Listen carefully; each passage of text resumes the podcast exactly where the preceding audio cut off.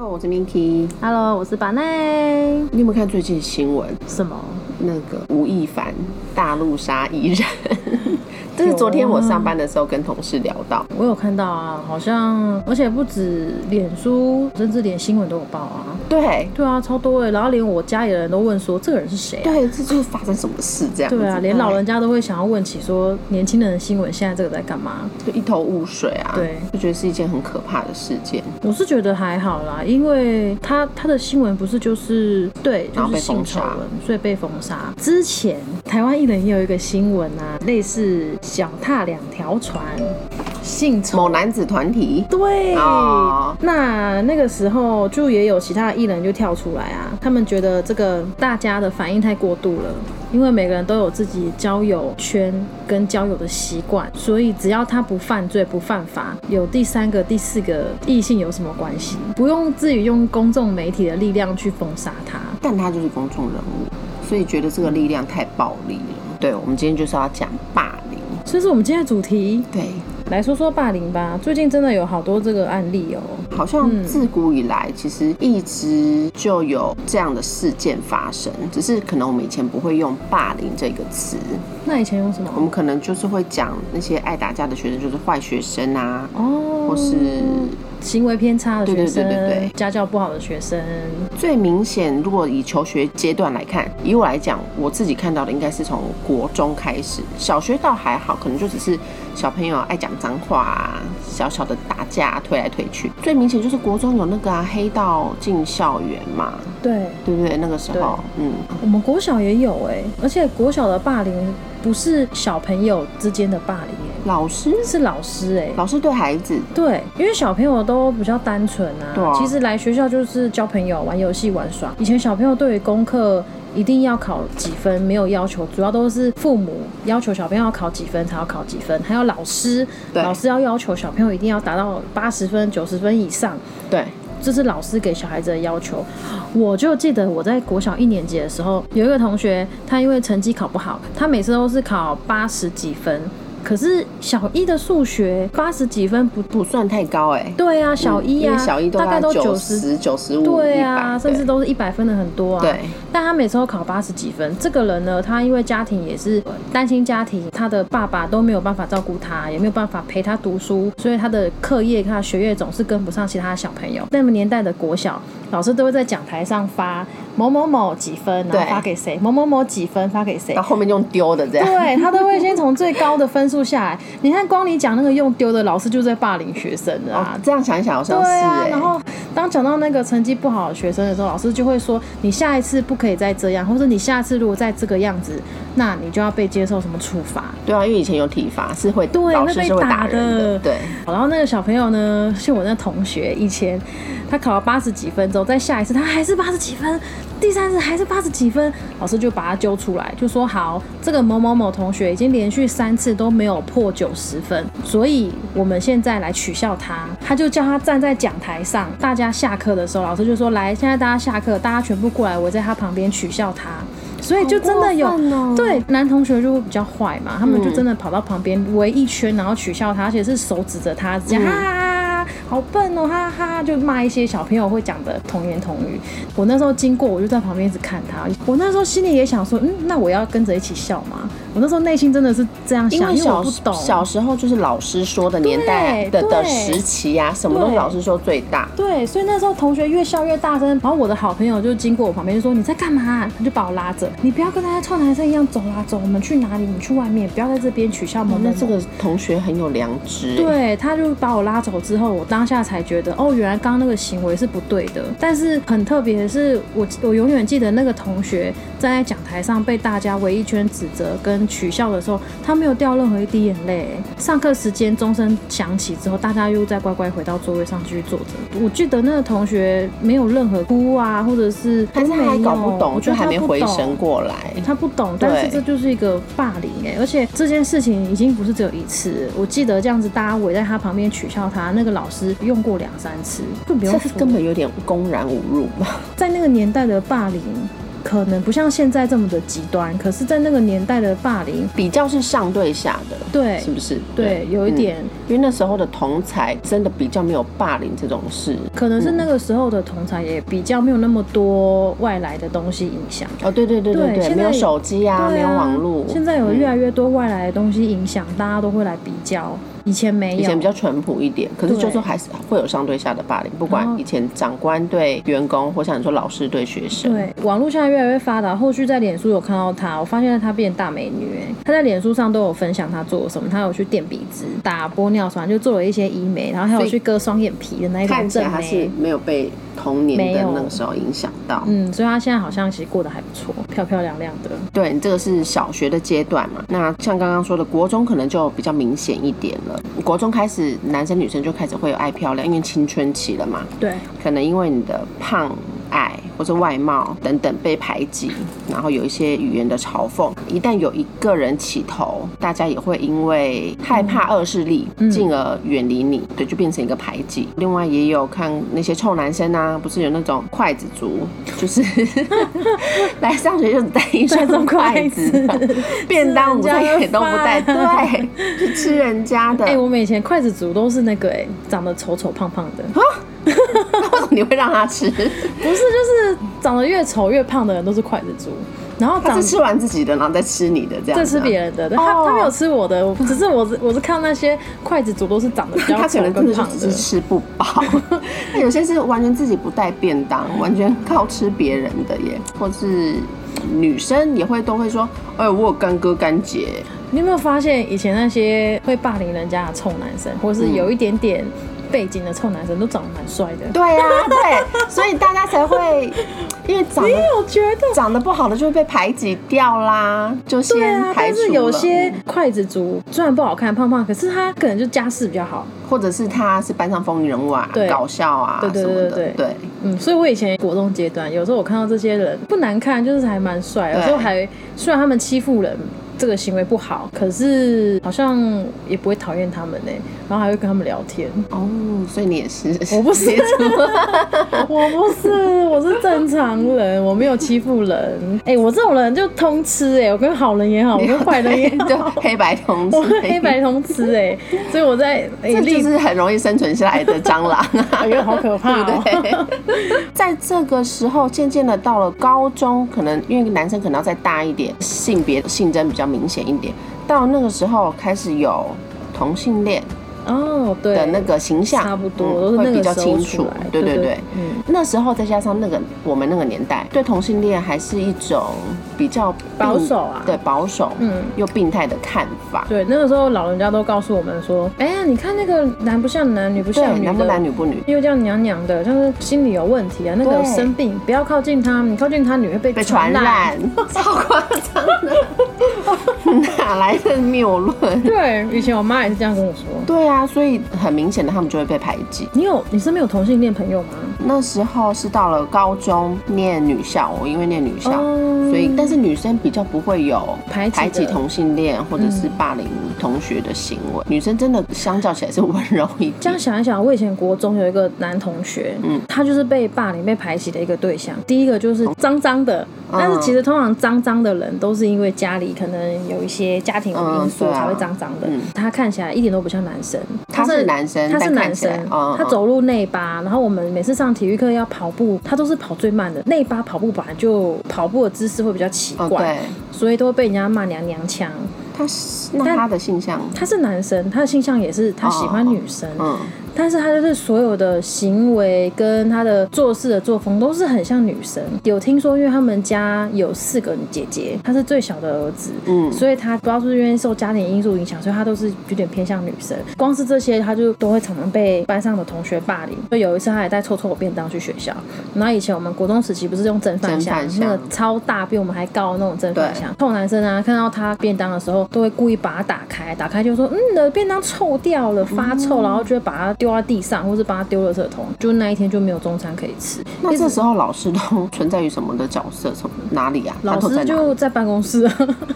老哦，师所在以他办也不公知室。道发生的不事情，知道，然后也没有人去跟老师讲。以前比较不懂，然后也比较可怜的就是地没方有。站出来帮忙讲对话，的然时候后会讲到同性恋，是因为这个男生那个时候在国中的时候，我们一直以为他是喜欢男生的男生。可是以前国中我们对这个男生喜欢男生、女生喜欢女生这个还没有什么概念嘛。对，高中的时候，嗯，他居然也有办脸书的账号，哎，看了一下发现他，嗯，他有女朋友，哎，哦，真的隐约发现，哎、他这个人跟我当初想的完全不一样，因为他就娘娘的，都被人家欺负，整整国中三年都被欺负、哎、嗯但他也没有因为这样就低自尊或者是去自杀什么的、嗯都没有。所以你国中的时候也一度怀疑他是同性恋，我只那时候以为他是下面没有长鸡鸡， 真的，因为也是个谬 论。你知道为什么吗？因为我以前那些坏同学都会说，哎、我跟你说，他刚 才你上差点讲出本 名，还有一个原因是每次坐着尿尿男生上厕所啊，不是都在外面那个小便斗嘛？对啊对啊他都不去小便斗上吗？他都打开男生那个门，就是里面会有个就是上门大号的厕厕所，他嗯，说在里面上厕所。有一次男同学就是说他在上厕所的时候，我们把他门踹开，我告诉你，他真的没有鸡鸡，他是蹲着上厕所。我男我生说尿尿的话，哦不是应该是站着尿尿吗？对对对对有马桶的话还站着对对尿对尿，有马桶也是他站们的着意思是说，他连尿尿都是都坐蹲在坐在坐在马马桶桶上对，所以我那个时候国中，我真的对这没概念，我一直一直以为他真的就是没鸡鸡的人。所以你到高中才一切恍然大悟，就是他是个正常的男生。这对样，但是嗯那个时候也没有把它当做是呃异类异类啊，嗯我就是觉得还是同学啊，还是同学，至少这个人是我看了国中三年整整他都是被霸凌的人，但没有想到他居然高中了还是有正常的异性交友圈，讲到那个没有鸡鸡，真的 是比较娘的男孩子，嗯，或者是他 maybe 真的是同性恋的男孩子，男生就真的很爱说拖去厕 所，所以这种或者脱看裤子对对不对脱裤子看，但以前我们就觉得这是一个玩笑话，对觉得好玩好笑笑。国中时期每次女生听到男生讲这种都会很 害羞，就会说、欸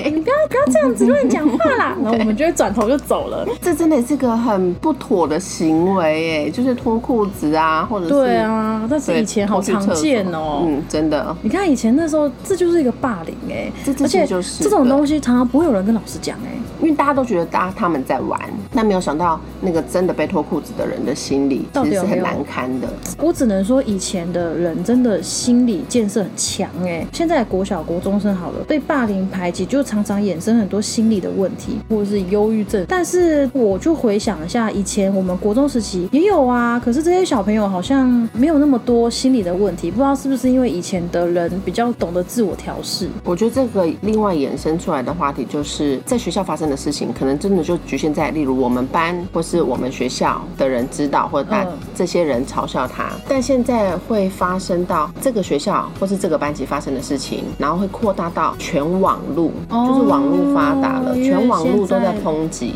山西产品的关对系，，你看哦，班上 maybe 三十个孩子嘲笑你一个，跟如果我把这件事情放到网络上，变三千三万个人在骂你一个，那个对压力是不一样 的。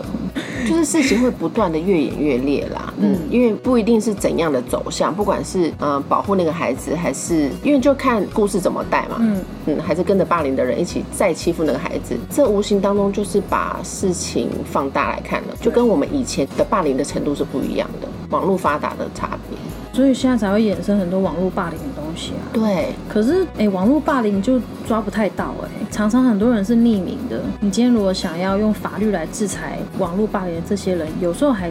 诶、没办法完全抓得到、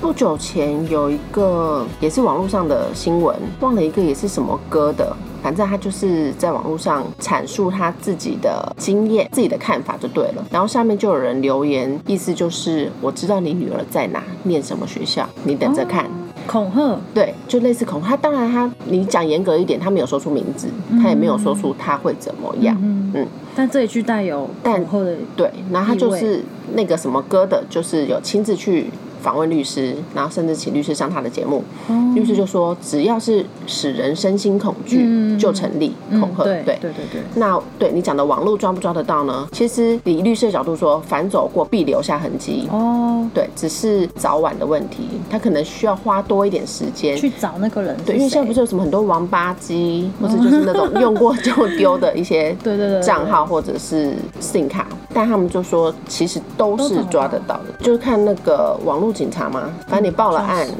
他们就会去找，那找的时间早晚而已。我之前好像有看一个新闻诶、访问一个警察局嘛，就是在问一些有关报案的一些嗯流数程数量。嗯，数那量某一个警察局就说，现在跟以前不一样了。以前大家来报案，可能哦小孩走失，然后那个谁谁谁打我，然后那个酒驾、口角起冲突、打架、黑帮，现在多了一块专门在放网络报案，对就是专门是因为网络手机截图给他看，对对对，就是就就成立。对对网络现在多了一块专门在处理网络，对，网络案件警察。对对对，现在越来越多了。就是网络无缝界，它现在层出不穷的事情。嗯就像我们医院前一阵子不是也发生类似的事情吗？就是有人到我们医院的脸书上，然后莫名其妙的 p 了一些枪支啊的照片，哦然后恐吓说谁谁谁给我小心一点，哦，然后什么事情也没讲，然后小心一点什么也没讲，嗯，但是医院一样截图拿去警察警局察备案那对，嗯然后那件案子就是成立的了。嗯，然后现在正在进行，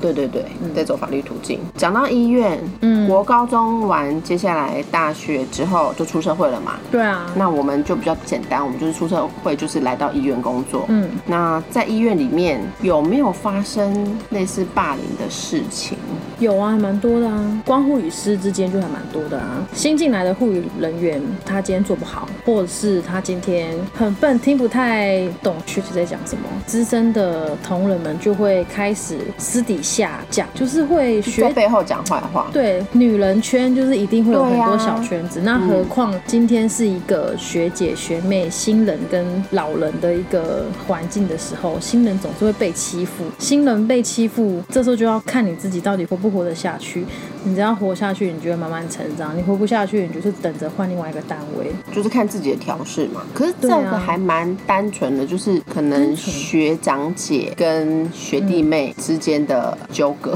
我要讲的例子是，这有一点像是医院及员工之间的小对立吗？哦反正事情是发生在医院啦。然后在医院里面，那时候有一对男生女生，嗯，就不讲他们的身份了。故事的主角就一个男生跟一个女生，那个男生的一些伦理行为有些偏差，进而影响了那位女生。他的那个行为是触法的，最后法律是有判罪的。但是那个男生呢，因为毕竟物以稀为贵嘛，男生在没错医院里面总是比较耀眼。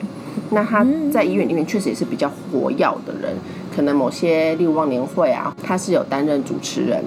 嗯或者是某团体，例如我们不是常去竞赛，竞赛的组长之类的，因为他的比较活跃，所以他认识的人就比较广。在这件事件里面，他逢人就说谎，因为他知道他自己触法了嘛，那总要为自己洗白，所以他见人就说那个女的不是，说他自己是清白的，所以由下至上，从同才到主管，全部都傻爆眼的相信了他的话，甚至主管在这个事情里面曾经讲出，会不会那个男生讲的真的是真的？因为如果他讲的是说谎的话，那为什么那女生不跳出来澄清，或者是甚至直接对那个女生说，你有没有觉得今天这件事情是你自己造成的？哦，嗯为什么不澄清？因为相对来讲，那个男生是比较活跃的嘛，所以大家都认识他。嗯，可是女生相较之下，她是在一个比较慢性的单位，因为不可能在医院里面大家互相认识啊，因为医院那么大错，所以那里女生可能比较默默无闻。嗯，就是没有像那个男生那么的耀眼。对，因为只要耀眼的人，很容易会被大家保护，因为被崇拜了，所以大家会相信他是讲的都是真的。真的对。对，没有人会不支持他，因为他是比较耀眼的人。那那个女生怎么澄清？她又不是艺人，啊难道她要开记者会吗？除非你去问她，她嗯对当然会明白的告诉你事件的原委。嗯，但在没有人问之下，他要如何跳出来澄清这件事？如何公开澄清这件事？在医院里面没很办难法吧说对，啊没办对法、啊因为不可能有一个这样的舞台。对啊，让他去阐述这件事情。那因为毕竟男生是触法的，是确实触犯法律的，那女生也只能循着正规途径，例如向警局报案，然后请律师，然后上法庭等等的。那因为上至长官都讲出了这些令人傻爆眼的话，所以女生的律师代表也真的看不下去了，有帮那个女生写了一封律师信。投到医院去。嗯，但最后的最后，就像我们前几集讲的，最后是受害者离开了那间医院。当然是后面他过得是很好，但是这个不觉得很无理吗？加害者反而留在了原本的地方，而是迫使。受害者离开，而且这会造成他一辈子的伤害，因为他在那间医院多年的努力，还有他这个人的名誉，一夕之间化于零。对，而且是完全天大的误会。他身边亲近的朋友一定知道事情的真相，但没有人跳出来，跳出来讲话。旁观者算不算如果没有跳出来讲话，没有发出正义之词，是不是也是加害者之一？问号啦，好像是值得讨论的。我现在没有答案 哎、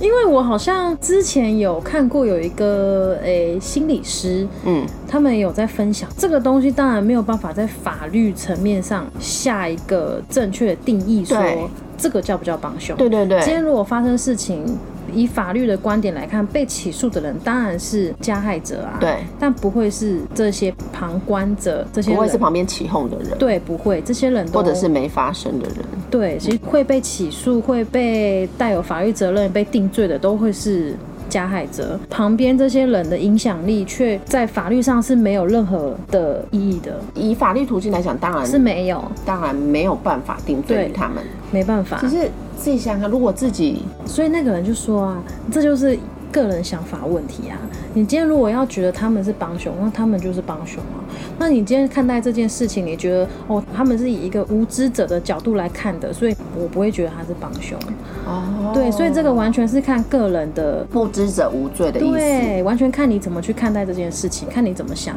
我只要没有讲话，我在旁边看，但我什么都不是，我就是一个路人甲、路人乙啊，我不叫做你帮看凶。哦，谣言止于智者，那些人不但没有停住，还继续散播你下哦如果去。说如果是有散播谣言的人，那他知道他讲谣言是错的吗？哦，对啊，他如果不知道，是不知者无罪啊。但如果今天他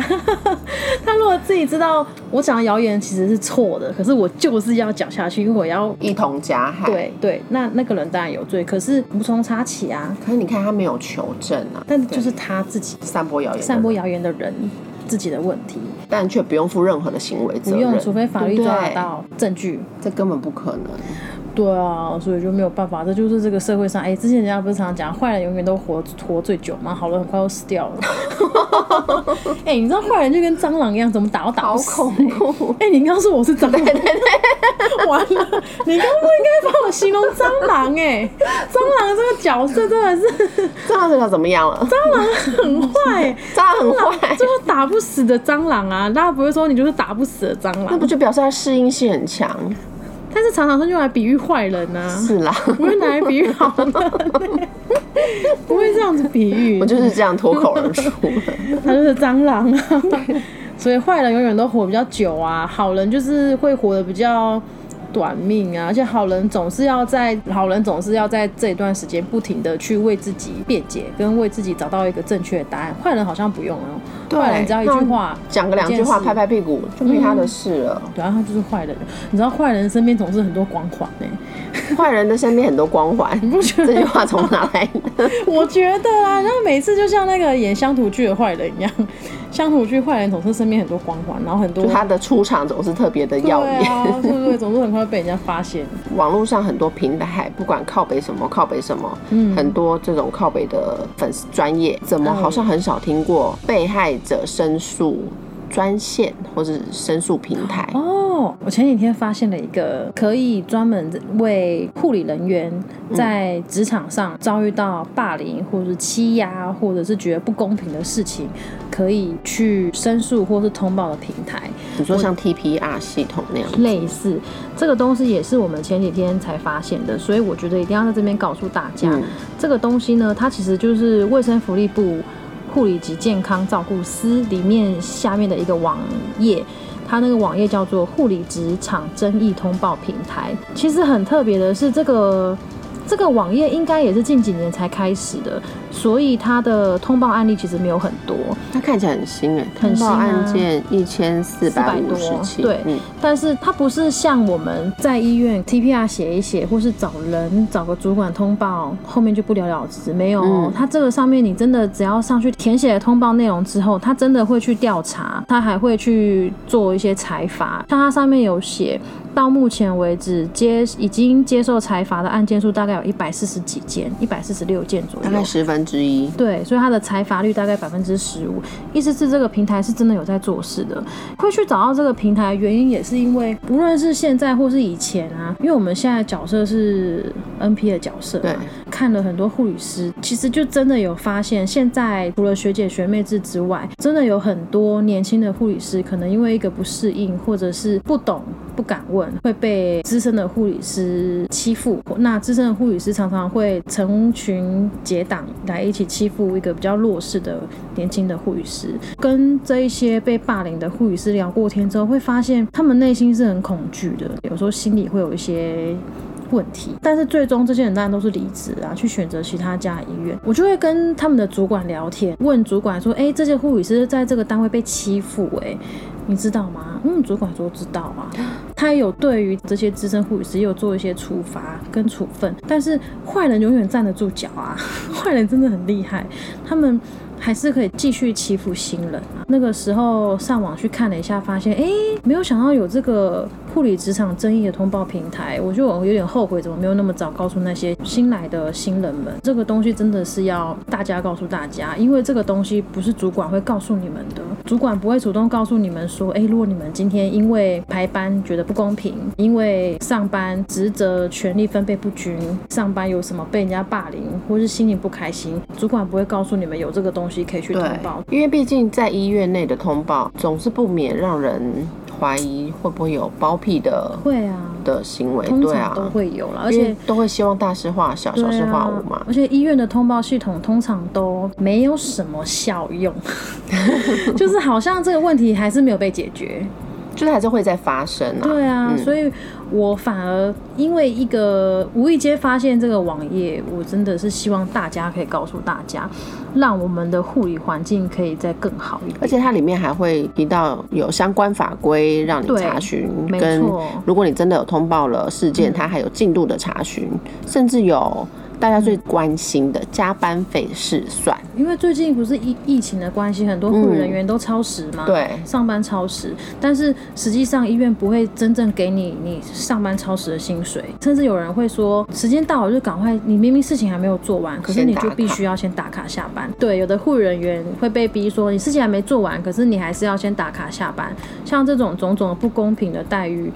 这个也叫做职场霸凌哎、但是这个是对于医院对于你的霸凌，所以这个网页很好，你这个东西你也可以提上去，所以上面有一个地方可以让你去算加班费的试算。如果你觉得今天医院算给你的钱不对，你就可以拿这个来跟医院说。讲到加班，对棒，在我以前待的医院是比较小一点的医院，在 Long Long Ago 之前，它甚至没有设立打卡机，就是我们的哦感应磁卡、BB 卡这样，那它是没什有么啊，它没有，签名吗，它就是啊电脑 key 账号密码进去算。对哎、我以前也是哎、对，用电脑对对对自己打圆边，对然然后密码对，然后因为电脑有时间嘛，所以你对按确定，它就会有一个时间点出来对，就是那以就是电打脑卡上班跟对打卡下班。以电脑时间为主，而且我跟你讲，这个东西还是某一件事情之后突然出现的，在那个事情之前没有。那个事情就是有人去投诉，他就加班加太多，然后没有还时数。他通报的应该是劳动部，劳动部就真的有来查，然后该医院被罚了六十万，之后就设立了这个系统。为什么罚了那么多钱？是因为他当下在查班表的时候发现了，他没有办法去精算，看到你说，哎、你真的是加班很多，因为报上去都是假班表啊，对啊所以他并对啊不会知道你真的加班很多，他只是发现，哎、你没有打卡制度，那我怎么去确实你这个人几点上班几点下班有没有超时？嗯，这个就无法量量化。嗯，那第二点是，他从班表上看到了孕妇上夜班，哦所以被裁罚很重，罚了六十万。其实现在还蛮多的哎、还蛮你多。说孕妇上夜班，哦对对不对？嗯，还是我看还是有逃来暗 k 就是偷偷来 啊，我觉得这时候就是要看主管心脏大不大颗嘛，这真的挺可怕的。因为护理职场的压力已经很大了，那在这个压力下怀孕，如果又加上上夜班，嗯其实流产的几率会远高于一般人呢、欸突然间想到最近的新闻，有一个爸爸为了替女儿在医院被霸凌而出来平反甚至抗议的一个新闻，有没有印象？他女儿是发生什么事？那个女生她其实是从南部上来的小朋友，她来北部医院工作，总之好像也有感情的问题，再加上有霸凌。跟同事相处的没有很好，跟学姐们相处的没有很好，常常她都会很晚很晚才下班。当她很晚下班的时候，她想要找人家帮忙，或是在工作上班时间的时候想要找人家帮忙，都没有人愿意帮她。那这个爸爸为什么会知道？因为他就是南部的小孩啊，所以他都会打电话回家哭诉说他想要离职，但家里的人通常都会说你再撑一下。你再撑一下，加油，嗯再再努努力力一看下。看对，他就真的在努力。结果爸爸感到很愧疚的是，我叫我的女儿再努力看看，结果下一次去台北就是收拾收拾。对，那他爸爸就把这些他女儿传给他的这些讯讯息息，嗯讲到讯息，我有印象了，有没有然后对就因为工会后来对啊好像有重视这件事，对，也因为这件事情，所以工会就重视了，社会对头条版都出来，连甚至连法律的人也主动去帮他因爸为爸。讯息里面看到了对被长官跟学长姐欺负的对话，对对对，所以甚至有律师主动联络这个爸爸，对说对我对帮你打官司。嗯最后这我是没有去 follow 这个官司最后有没有赢，但是这个新闻闹很大，而且有，因为当时我有嗯就是设想，如果是我在其中的话，我自己比较悲观一点点，就是我觉得很难赢，因为死掉的人不会为自己辩解啊，对啊但活着的人他可以花言巧语，对，对，这嗯爸爸如果去找那一些主管、那一些长官、那一些霸凌他的同事们，那些同事他们甚至可以说我没有啊，，对，那不是我可以说否的、认啊，，嗯那是他自己怎么样怎么样。嗯，或者我我说的不是这个意思，对嗯我是在但是关心他，所以后续我没有再去 follow 这个这件事情有没有的结论对是不是好的结局不清楚，但是那个时候这个新闻我也是觉得对这个护理新闻人出来员其实蛮震撼，而且蛮伤心的，真的哎、就是护理已经这么缺人了，到底对为什么？到底为什么护理这个环境却没有因为缺人而越来越好，反而还环境依旧还是这么的不友善，又这么不友善？以前就有了，只是因为以前大家不懂得说出来，不懂得替自己辩解，也不懂得保护自己的权益。但现在的人因为网络发达了，可以从很多地方得到很多的资讯，懂得为自己辩解了。网络的发达有好有坏，真的是要看大家怎么利用，嗯对你怎么取舍你去看的东西。所以啊，就是要好好来听我们的电 台，就会得到更多的新知哦。好啦，那今天霸凌就是讲到这里，啊差那不有多任何想法或意见都可以留言给我们，嗯，拜拜拜拜